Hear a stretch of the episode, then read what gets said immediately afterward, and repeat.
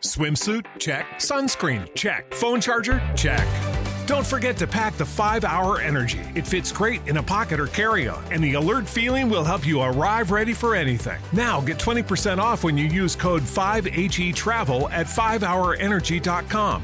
Expires April 30th. One time use only, not valid with other discounts. Remember, visit 5hourenergy.com and use code 5HE Travel to save 20%.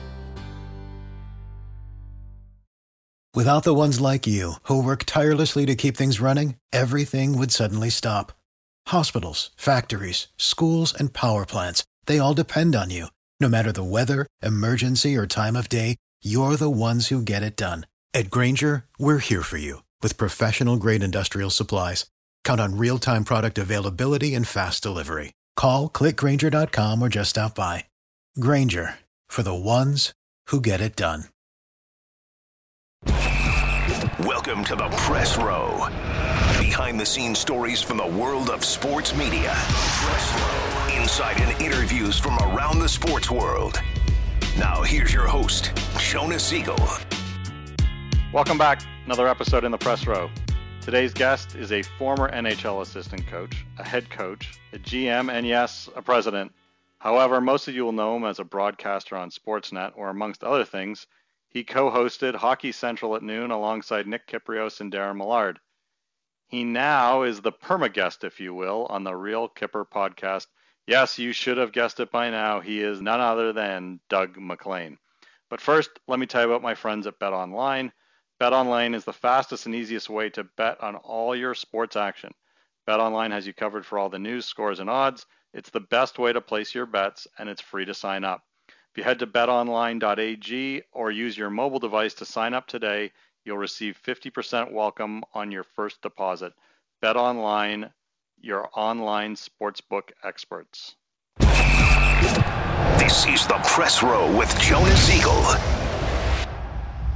Tons of things to talk about in the sports and media world this week. And, and I got to tell you, our next guest, uh, I kind of followed him around. He doesn't even know that, but I followed him around a little bit and uh, he, he's he's one of the most intriguing characters, if you will, personalities in sports and sports media for a whole host of reasons, and I think you'll understand why when we get into some of this stuff.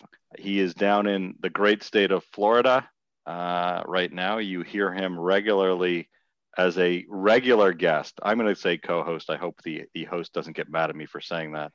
On the Real Kyper podcast, he is Doug MacLean. Doug, how are you? Great, Jonah. Great.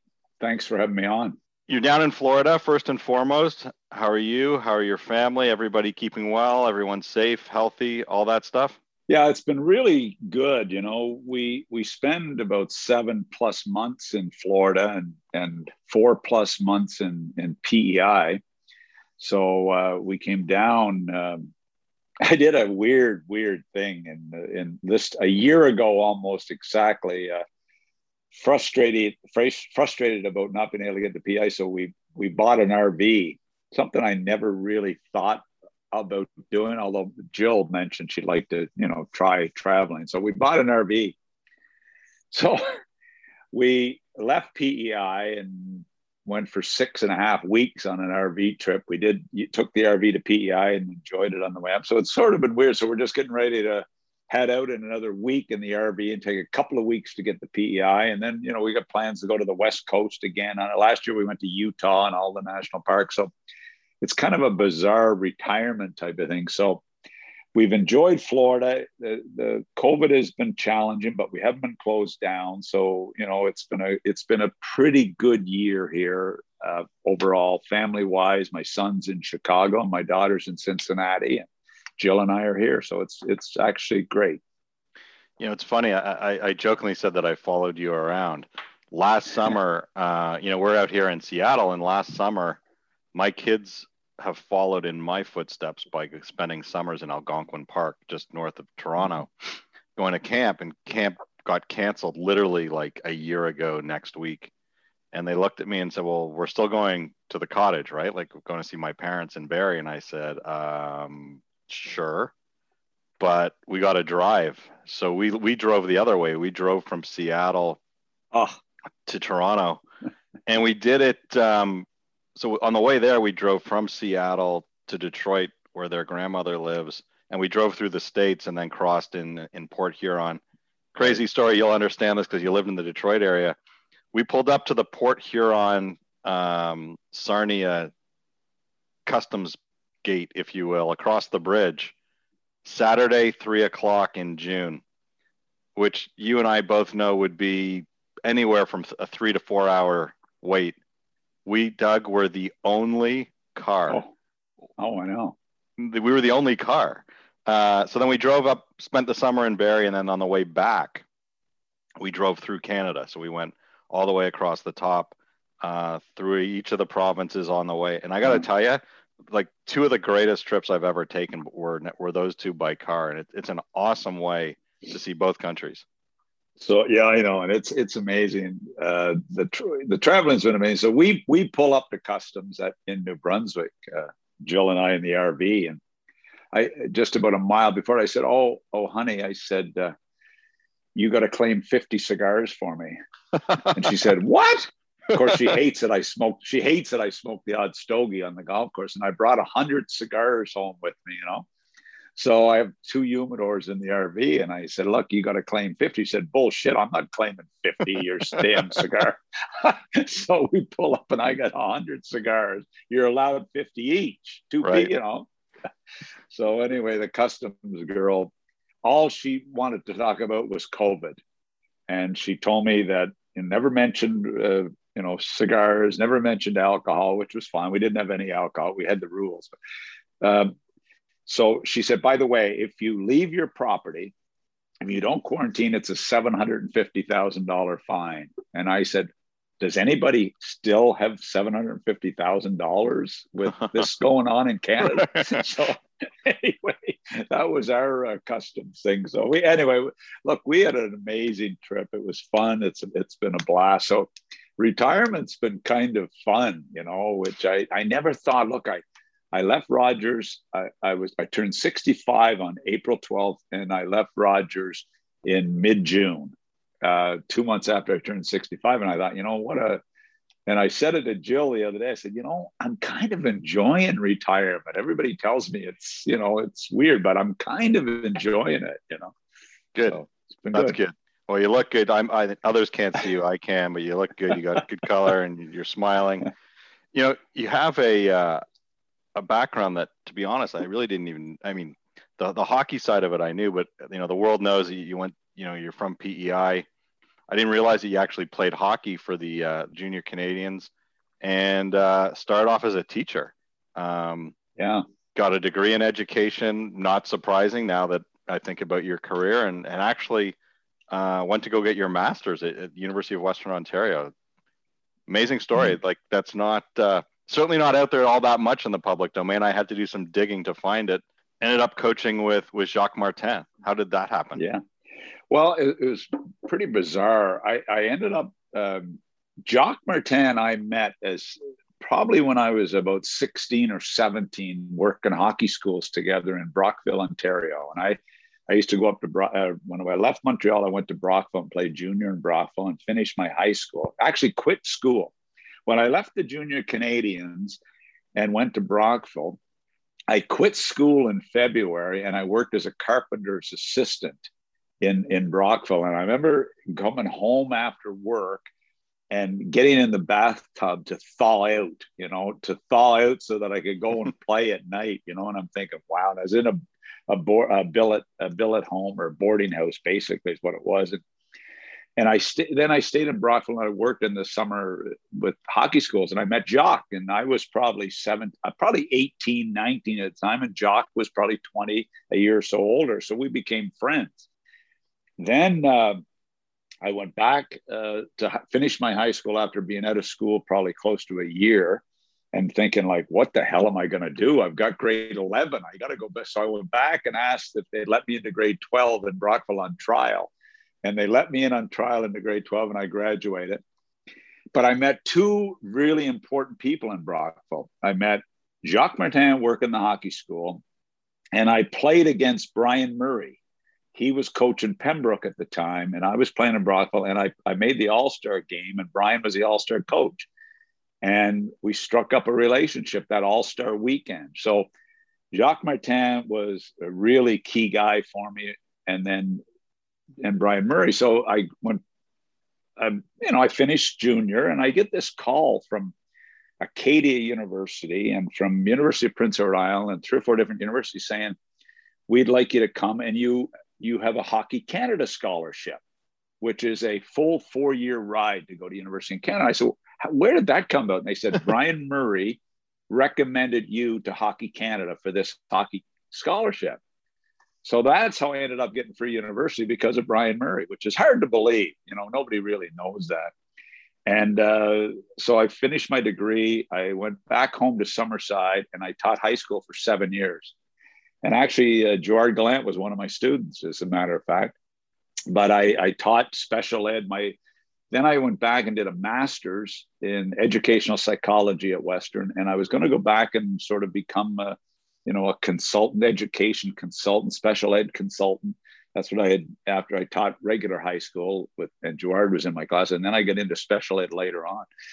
And I I finished my master's, and I was ready to go, and University of New Brunswick came along and offered me a job. So that was fine. I, I worked at the University of New Brunswick, but this is a long story for you, but this is how, how Jacques Martin became important.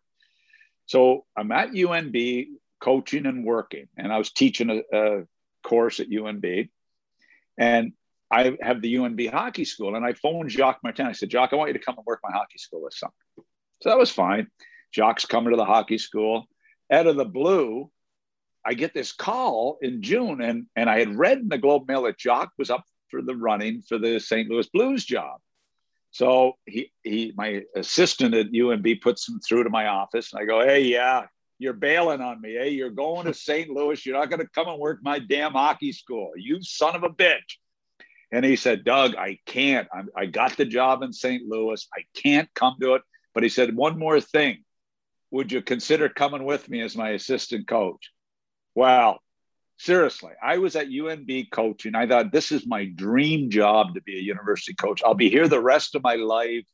And Jacques offers me a assistant coaching job in the NHL. I almost fell off my friggin' chair. I was like, I, it was so out of the blue. So Brian Murray and Jacques Martin became pretty important people in my life, to be quite honest. You know, and uh, you're forever thankful for to the boat. You know, so that's it's how ama- it started. It, you know, it's amazing. Like you know, to, to steal from Seinfeld, yada, yada, yada, you know, yeah. NHL, NHL accolade career. But holy hell, like there, there's not a whole lot of people that I can think of in the game today who have a start like that with a master's in education or actually in the yeah. classroom teaching. One of my brothers, I think, was at Forest Hill Collegiate 100 years ago, and some guy named Mike yeah. Keenan was the hockey coach. Exactly. Uh, so, so we all get our start somewhere, but you don't it, you don't it, hear that route very often these days and I, I remember when I was teaching high school, I saw that Earl Jessiman got the job at 29 years of age as coach of the Fredericton Express. And Pierre Pagé had gone to Calgary as an assistant coach. And I remember saying to Jill, you know, Jill, I'm 29. I'm coaching the junior A team in Summerside. I'm teaching high school. I guess that's what I'm going to, where I'm going to end. And all out of the blue, at 31, I was coaching in St. Louis. So it's just so bizarre, you know. So it's really uh, it, I've been really lucky. And then I had like 24 years in the NHL. It's hard to believe, you know. So it was fun. So you wasn't so always fun. It wasn't always fun, but it was a it was interesting. so it uh, so you ended up in Detroit after St. Louis. You had one of went my... to Wa- no, I went to after St. Louis. I went to Washington.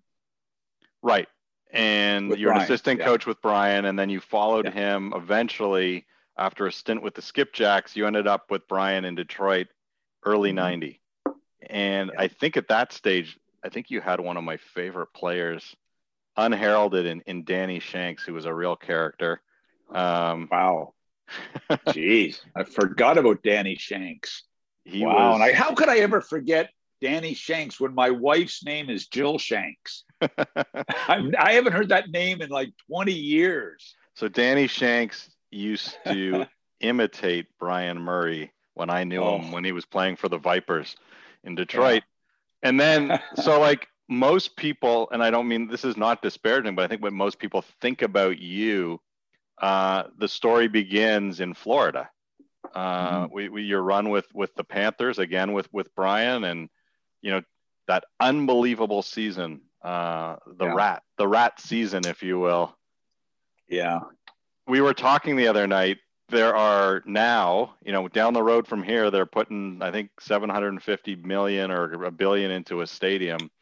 Your team played in what I will call the most underrated building in professional sports and what was the Miami Arena. You know what? It's so weird. I Brian left Detroit and went to Florida, and I sort of did player development for Brian for a year, and then Roger Neilson left, or he got fired by Brian, and I I remember meeting Brian at a at a Bob's Big Boy in Detroit. I was living in Detroit. Brian had moved down to Florida to, to work. The first year I did player development for him. So we meet at Bob's Big Boy, and I said, You know, you're going to hire a coach. He said, Yeah, I got to hire a coach.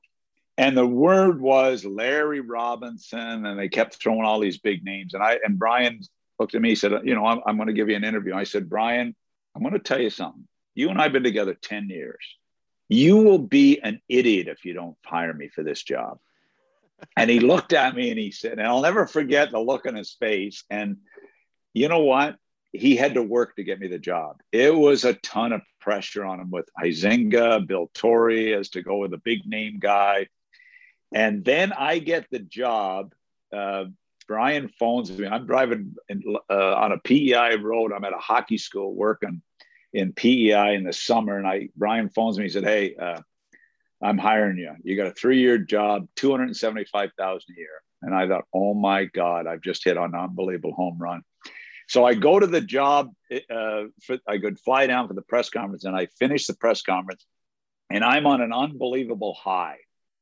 And I, they asked me to do a radio interview with Vic Rauter for TSN. So the first question Vic Rauter asked me is, were you the fourth or fifth choice? for this job by Brian Murray. Like, how many people turned the job down before they hired you? And I thought, what am I going to say? And I, all I could think of was dickhead. So I said, thanks, Dick. I appreciate the question. I knew his name was Vic, but I called him Dick. anyway, poor uh, Vic got into so much. Uh, people in PEI went ballistic on the interview. He got 5,000 faxes were sent. They were it's from PEI and then I met Vic years later when I was at TSN doing the World Championship, and we sort of laughed about it. But oh my God! But Brian was under the gun when he hired me, and it was like a unbelievable lucky break for me that Brian believed in me, and and then we had we had a good a good time for three years, you know. Not just a good time, like I think I think a lot of the records that that team hit still still are are records, right? Like and the winning. It's hard to believe that Joel Quenneville is trying to challenge my playoff record this year, twenty years later. Right. But but you know what? I finished. We we we finished and we went to the finals, and it was so exciting. I mean, I'll never forget beating Pittsburgh in Game Seven on the road to win the uh, the Eastern Conference Championship, and we walking off the ice, and Wayne Huizenga hugs me at the at the gate and the next guy to hug me was the famous Miami Dolphin quarterback. And he's, you know, hugging me, and I'm thinking, oh my God, have I have I hit the big time? I got two of the most famous people in Florida hugging me.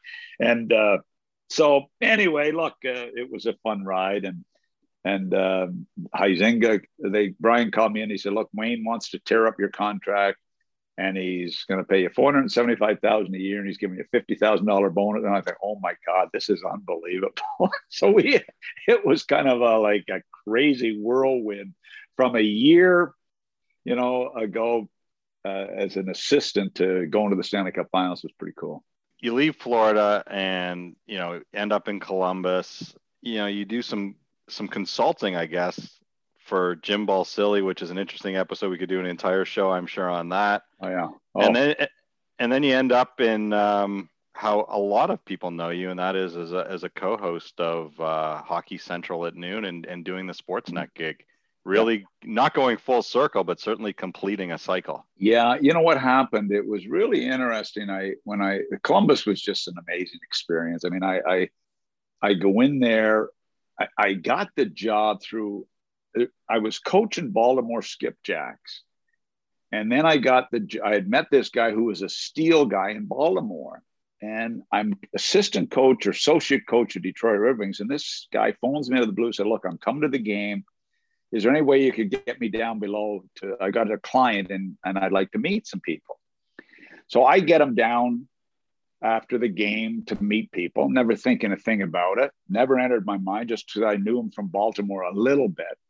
I get a call after I get fired in Florida, and it's look, you took me down after a Detroit game. I met you in Baltimore, and he said, My boss just bought the NHL franchise for Columbus, and I want to put your name in the mix for this job. And I thought, You're kidding me. He was a vice president of Worthington Industries, who was the owner of Columbus owned it. So that's how I ended up getting the interview in Columbus was through this guy from with the skipjacks to the Red Wings that I got down underneath the uh, Red Wing, and I I interviewed in Columbus and and uh, the owner lived 20 minutes from where I was in Florida, living in Florida, and uh, it was so funny. I I'll never ever in my life. It was he was 73 years of age, and I went to the Gulfstream Country Club for the interview, and I I walked in there and I, I pull up in my car, and the and the valet guy says, you don't have a jacket coach and he, he recognized him coach of the panthers because i you know you got everybody pretty well knew the panthers in those days in florida so i said no i don't he said oh you need a sport jacket to get in and he took me downstairs and i found a, the tightest sport coat that they i mean the the most modest looking but it was two sizes. So, so i go upstairs and i'm and the old man mr mcconnell i guess he was probably 75 76 he he uh, we kind of and everybody came out and wanted pictures with me. And i'm thinking it's the first time in my life i ever wanted to be recognized because he was all excited that these people knew me. So i ended up getting the job in columbus and then i get hired as gm and i'm in my first meeting when i get the job in columbus and i said mr mcconnell we need a president we need a president i'm, I'm the gm i was a coach i'm the gm now he said oh no you just be the president I think he thought it was like a Pee Wee travel team I was running. so that's how he became president, general manager. So anyway, I had, you know, we had a great 10 years in Columbus. We really did. My kids both got to graduate from high school in Columbus. It was a great town.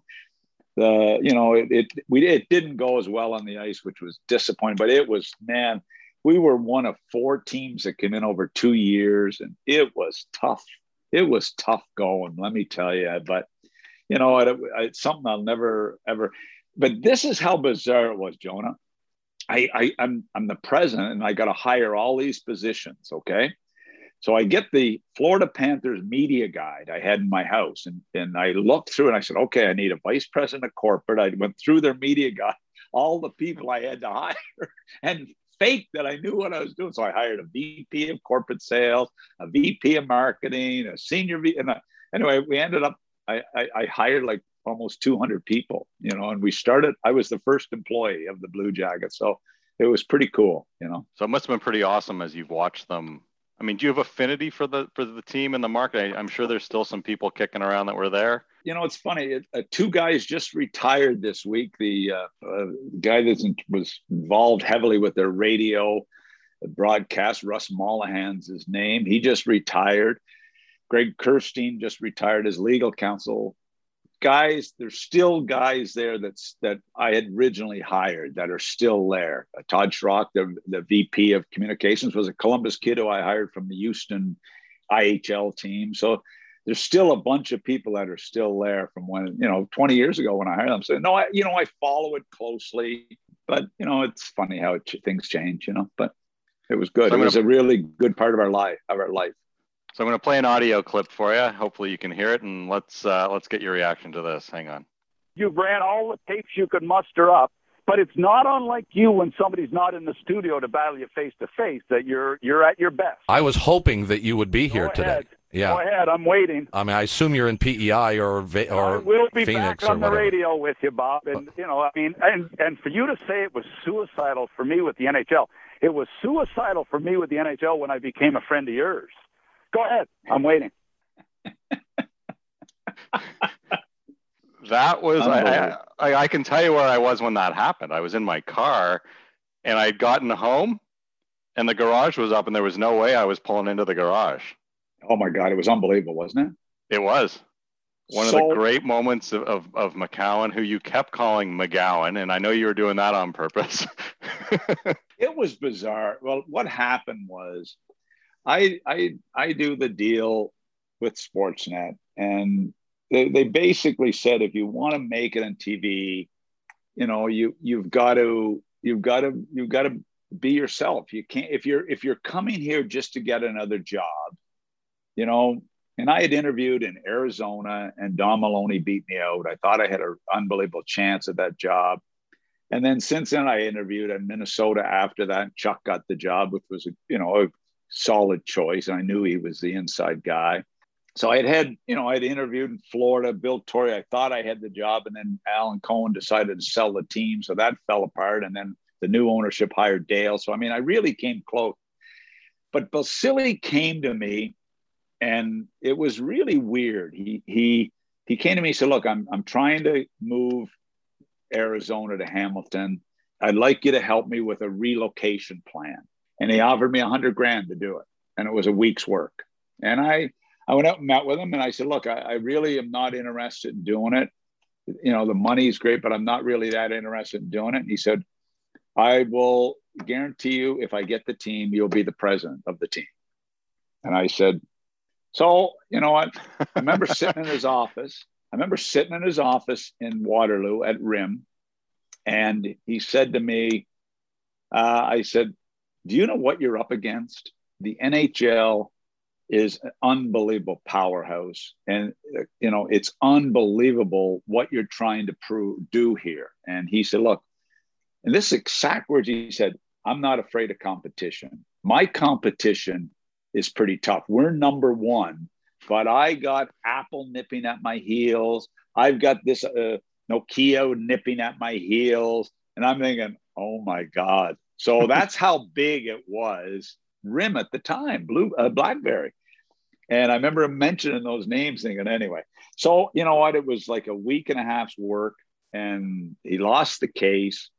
My relationship with Gary Bettman has been really solid over the years. It really has. And I know for a fact that he's pushed me for a couple of jobs. That didn't happen, which is fine. But Bob was incensed that I didn't tell him that because he was Jim Balsillie's friend and he didn't know about it and he didn't hear about it. And he was incensed that I didn't tell him about it. And that's where it all came from. So the, the interesting thing, we had a battle, a battle on the air. I was at a restaurant I, in PEI. I went outside. I was on the side of the highway doing this, this fight because it caught me off guard where he went here. So I thought, you son of a bitch. I phoned him the next morning, eight o'clock. I'm going up to Tim Hortons at, in Borden, which is near my cottage. And I phoned him. I said, "What was? What were you trying to prove last night?" Well, you didn't tell me. You didn't tell me about it. I said, "You son of a bitch! You went on like that, and because I didn't tell you? Are you kidding me?" And and so it was like, "What were you trying to prove?" And then he played the role for a, a, another year. So I, you know, I won't have him on the air, and I won't have him on the air. And then when I, and as as it moved on, Rogers made it part of my deal that I had to go on with him so anyway, it was kind of funny, and we ended up being pretty good friends again after, you know. And uh, anyway, it was it was kind of it was, but everybody talking, and my mother, who was 85 at the time, she said, "Who's that radio guy in Toronto?" She'd say that to me every two months. Who's that radio guy in Toronto? I hate him. anyway, how did it come to be with Nick? Where where did that come from? I I uh, met when I was coaching the Baltimore Skipjackets. Nick was on my team. Oh, okay. And um, I remember he he got sent down by the Caps, and I was a coach in the American League, and he was really really down in the dumps. And I it was like probably February March, and I called him in my office, and I said, "Look, Nick, you're you're going to be in the NHL. You're going to get back to the NHL." He was disappointed he was sent down and frustrated. And I said, I guarantee you, you're too good a player. You're going to get back to the NHL. And I was doing a pump up thing with him. He played another month and he played so unbelievable for me. It was amazing, tough, and played hard. We're in the playoffs in the conference finals against the Rochester Americans. We beat Barry Melrose and the Adirondack Red Wings in the first round, which was which was exciting. Then we go against uh, the Rochester Americans in the second round, in the conference final. And I'm at the morning skate of game one. And I get a call from David Poile saying, We're calling up Steve Mason, who was my number one goalie, and Nick Kypreos. And I thought to myself, You're shitting me. I'm losing those two guys before game one. Are you kidding? So Nick got called up and then he played the next 12 years in the NHL. So we stayed forever in touch after that. And when I got to Columbus, he used to phone me trying to get scoops from me all the time. I'd hang up from Nick Kypreos and Bob McKenzie and phone me. And I'd hang up from Bob mm-hmm. McKenzie. And, you know, so that's how we started. And when I got fired in Columbus, Nick Nick and Bob McCown are the two guys that phoned and said, Hey, you know, I'm going to talk to Nelson Millman. And Nick said, I'm going to talk to Akandi and, you know, try to get you in TV. So that's how actually how I get in was through Nick and Bob, to be quite honest so there's very few people who've taken the media route who've both been a coach, a GM, and then you know management. So mm-hmm. so you were you you were there with with guys that are now you know either in media or in management themselves. How would you say players have changed over the years to what they were then to what they are now? Players, I don't know if they've really changed. You know, I I loved you know, my 20 plus years, the highlight of my entire NHL career, which I guess was 20, my coaching career was like 20, I don't know, 20, including my prior coaching at University. It was like 25 years of, of full time uh, work in hockey. And I think the highlight of it all was dealing with the players. I love dealing with the players, whether I was a coach, a GM, or, you know, in all the roles the number one thing I enjoyed was the players. And it's funny, I was out playing golf here the other day and I ran into Ray Sheppard. And we had an amazing chat. Now, Ray was one of the crankiest players I've ever coached. I had him in Detroit for three or four years. I had him in Florida with the Panthers. The guy played his played hard. He was a big time scorer. But it was just fun to see him and talk. And there's not one guy that I've coached in my career that I wouldn't be comfortable having a beer with. So I, I really enjoyed that aspect of it. So I don't. So now I look at players today, and I ended up working with Colby Armstrong a lot and Richie Sutter, who were recently retired. Found them just terrific guys. I worked with a little with the Bieksa, you know, on special days and the different guys that come in. Uh, Ryan Whitney used to come in and work with us. I mean, I found them good guys. And I find even today, yeah, they're making a ton more money. But in those days, when I was coaching Beezer, Beezer was making two and a half million a year. You know how much money that was in 1996? So I just, I think the highlight was players, and I, I'm not buying that they've changed that much. The game has changed a lot. I'm not sure the players have changed as far as people.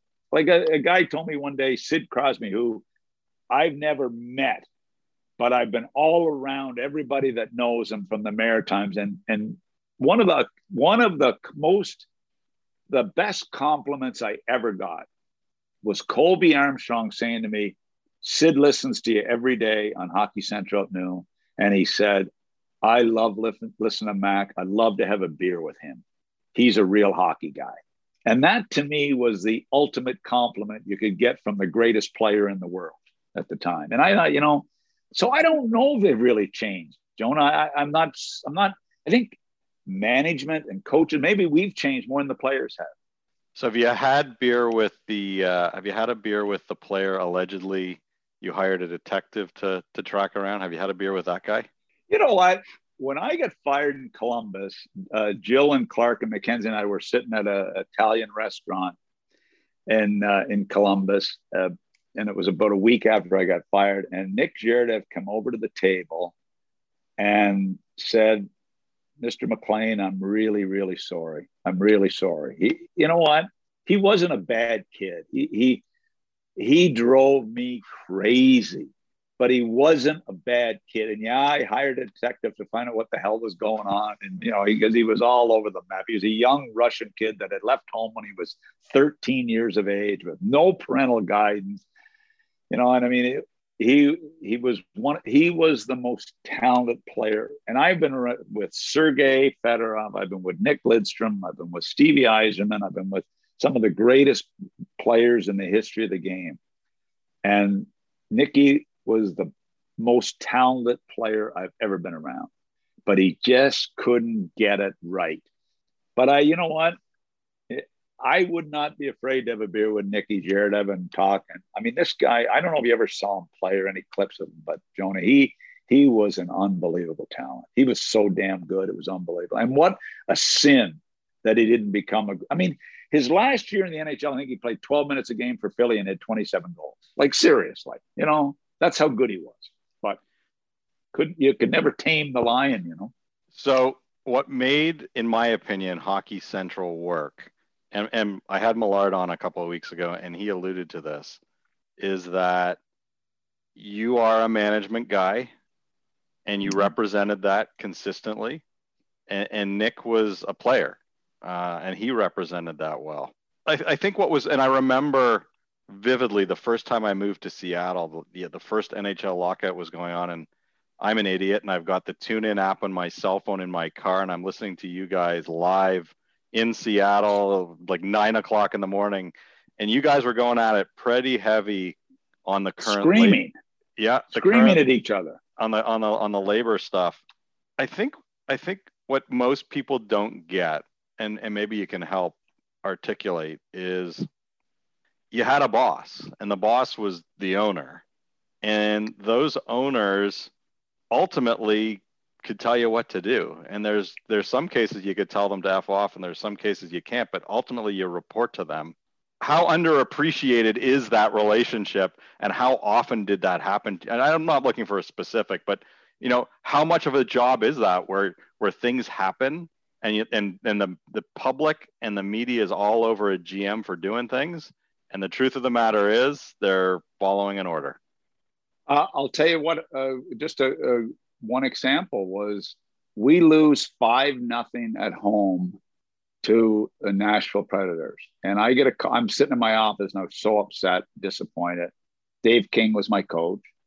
And I get a call from my owner at 11 o'clock at night and he said, fire the coach tomorrow morning. And I said to him, Mr. Mack, I said, like, Dave King, pretty, pretty good coach. He said, fire him tomorrow morning. I said, and, and who, who's going to coach? He said, you are.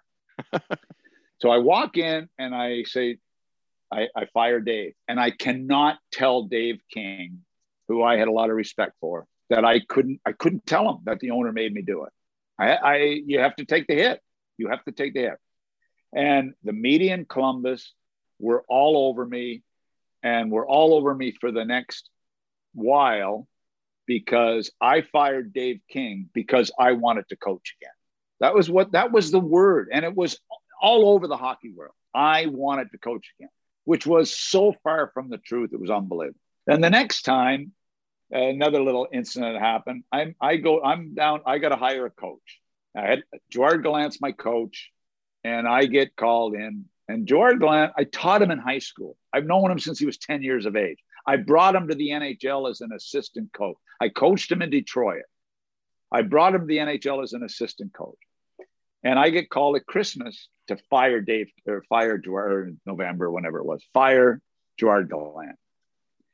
And I told Gerard, I said, Gerard, when I was firing him, I said, Gerard, me and you have been friends since you were 10. I have no choice in this. I've got to fire you. He, I, I've been told to, and that's simply the way it is. I got to fire you. We've stayed as unbelievably great friends. We still talk on a regular basis, and we're great friends. And I have tremendous respect for him, and I'm thrilled for what he's been able to accomplish. So I am down to interviewing Andy Murray and Ken Hitchcock for the job. Okay. And I go, the owner meets with both Hitch and Andy Murray. And then I go out with Jim Clark, my assistant GM, and Don Boyd, director. You know, he's a director of pro scouting, but a personnel guy for me. We go and meet with Mr. McConnell and his two guys, his son and and Mike Priest, who was sort of headed up JMAC. And I said, I want to hire Ken Hitchcock. And Mr. McConnell looked at me. He said, I would like it. I would like you to hire the other guy. What he said to me. I'd like you to hire. I said, Mr. Mack, we can't. We got to go with Hitchcock. He's one. I like Andy Murray. He's had a good career. We got to go with the guy that's won the Stanley Cup. We need the credibility. We need the credibility. We got to go with Hitchcock. So I hire Hitchcock, and the Columbus media have said ever since that that I was forced to hire Ken Hitchcock. Like seriously, I was forced to hire Ken. I had to fight to get him the goddamn job, and yet it's gone. Oh no, you, he McLean was for it anyway. So, and when I get fired, it's a great story. Okay, and and and I haven't told many people this, but it's a great story. It was three or four months after I hired Hitchcock. The son, JP McConnell, who is now the main owner of the Blue Jackets, good guy. I had a great relationship with him. I've got a meeting on Friday with the ownership about the year, the you know the off season. So I go to the the country club, and I am Hitchcock comes with me because I want Hitchcock there to talk about the plan, our plan for next year. So I go into the meeting with the owners, three or four of the minority owners, and I noticed one of them in particular, Mr. Wolfe, who owned the Columbus Dispatch, wouldn't even look me in the face. And I'd had a good relationship, but he wouldn't look me in the face because I had been in a battle with Portzline and Arace all year, you know, and he wouldn't look me in the face. So I'm presenting my thing, uh, program, and the owner said, "Okay, uh, Doug, uh, we'd like you to uh, we'd like you to leave the room. Uh, would you just wait outside for a little while?" The CFO and myself, who I also brought to the meeting to talk the cap stuff, he and I leave, and Hitchcock stays in the room with the owners. I go in the bar area at the golf club. I was in there for an hour and a half sitting there. An hour and a half, I was sitting in the bar with the CFO. I get called back in. The only one sitting in there is Mr. McConnell. And he says to me, after 11 years of working there with him, he said, I have to fire you because the media don't like you. That's what he said to me. And I said, You're going to fire me because the media don't like me? He said, Yeah, that's what I'm going to do. So I phoned Hitch uh, on the way home. I said, What the hell happened in there, Hitch? You were in there. I wasn't in there. And he said, Doug, you know, a couple of owners. Anyway, so that's that. It's so that's, and I guess I back and I think about all the things I've done in the media since. I wish I would have maybe had the media first before I became a GM. I might have been better at it, you know. So it's so it's real and it's legit. And there there are times where you think that a guy is really smart and he makes a move that you think is biz- beyond bizarre and there could be things going on behind the scenes that you're not aware of. Yeah. Well, and, and this is what JP McConnell, who kept telling me that week, Doug, you're safe. You're safe. You're not in trouble because the media were pushing. I was going to fire. You're safe. You're, you're not going to be fired. So I get into that meeting and JP's not there. And I said, Where's JP? They said, Oh, he and his wife went to Mexico. I thought, Are you son of a bitch? You're in Mexico? anyway, it's fun to laugh about it now. So, so what do you think happened in New York this week, where all of a sudden the GM and president get fired four days before the well, end of the season? Look, it's it's very simple to me. It's one of two things. It's uh, Glenn Sather wanted to come back and get involved. I heard he had had some health issues. He got a whether it was a knee replacement, a hip, whatever, and he's either Glenn Sather wanted him to come, wanted to come back and get into it, which I believe, or Dolan really wanted him to come back because he loves Glenn Sather.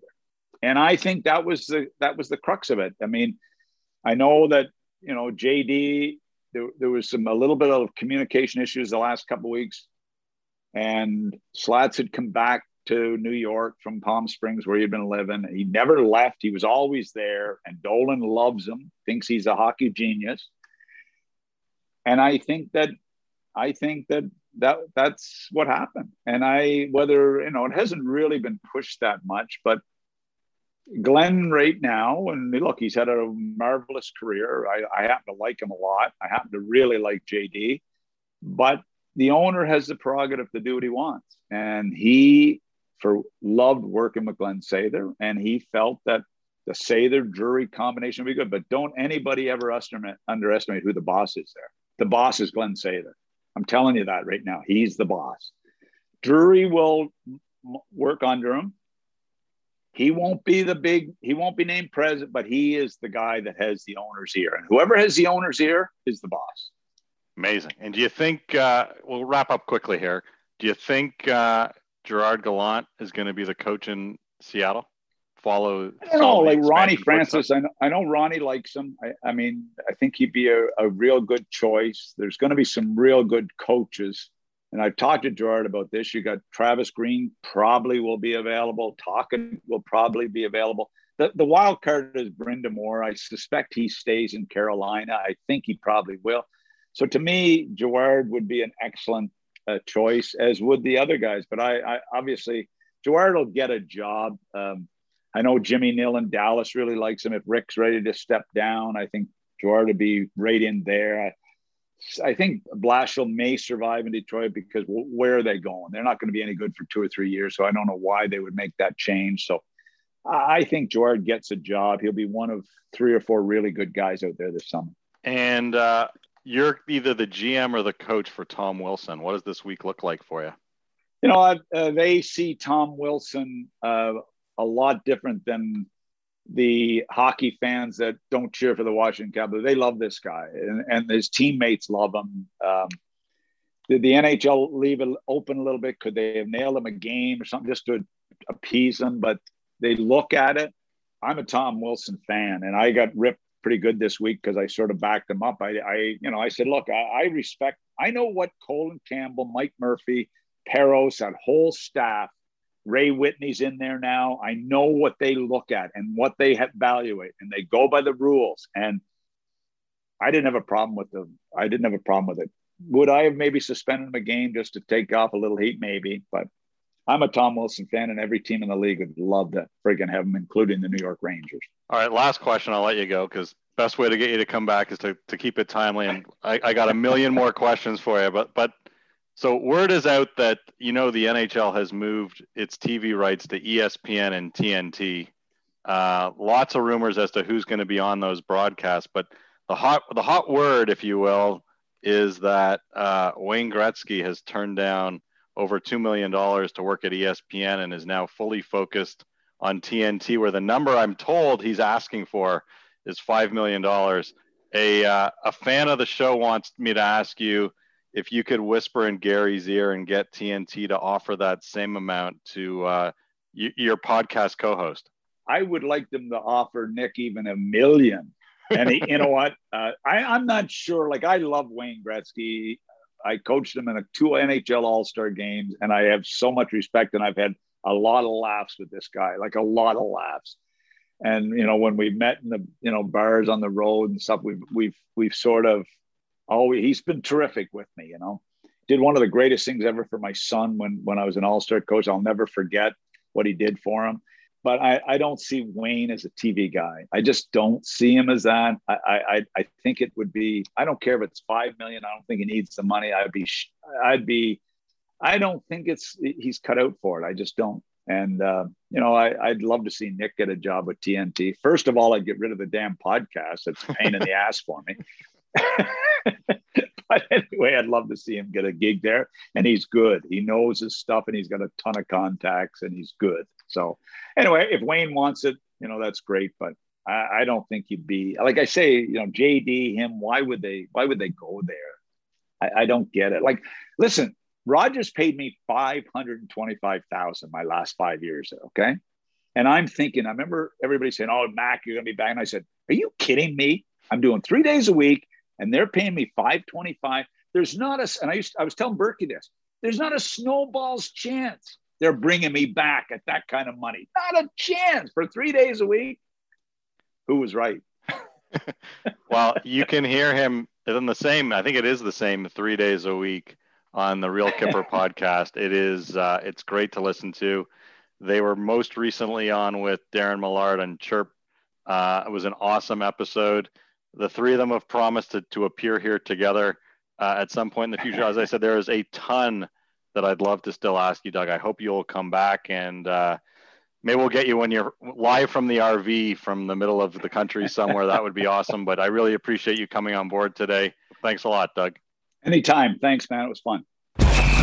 Thank you for listening to another edition of the Press Row Podcast. You can subscribe on all your favorite podcast platforms. To contact Jonah or to sponsor the show, email Jonah at torontosportsmedia.com.